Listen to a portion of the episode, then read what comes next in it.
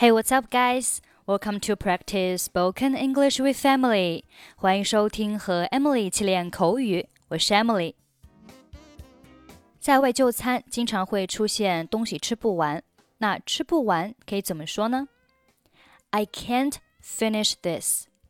Finish 可以表示完成，也可以表示吃完。I can't finish this 就是我吃不完了。我一口也吃不下了。I can't eat another bite。我非常想吃甜点，但是现在吃不下了。我能带走吗？I really like dessert, but I can't eat it now. Can I get it to go? 有打包袋吗？Do you have a doggy bag? 这里的 doggy bag 就是表示打包袋。有没有什么东西可以把这个放进去？Do you have something I can put this into？你能找个东西把剩下的菜放进去吗？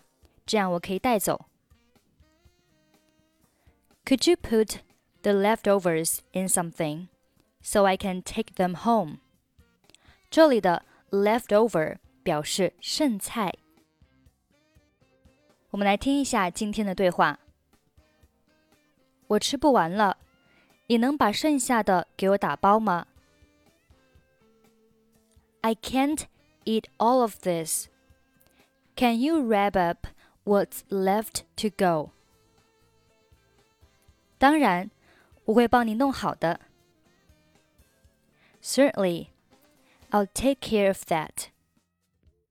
这个对话里面的 wrap up 表示打包。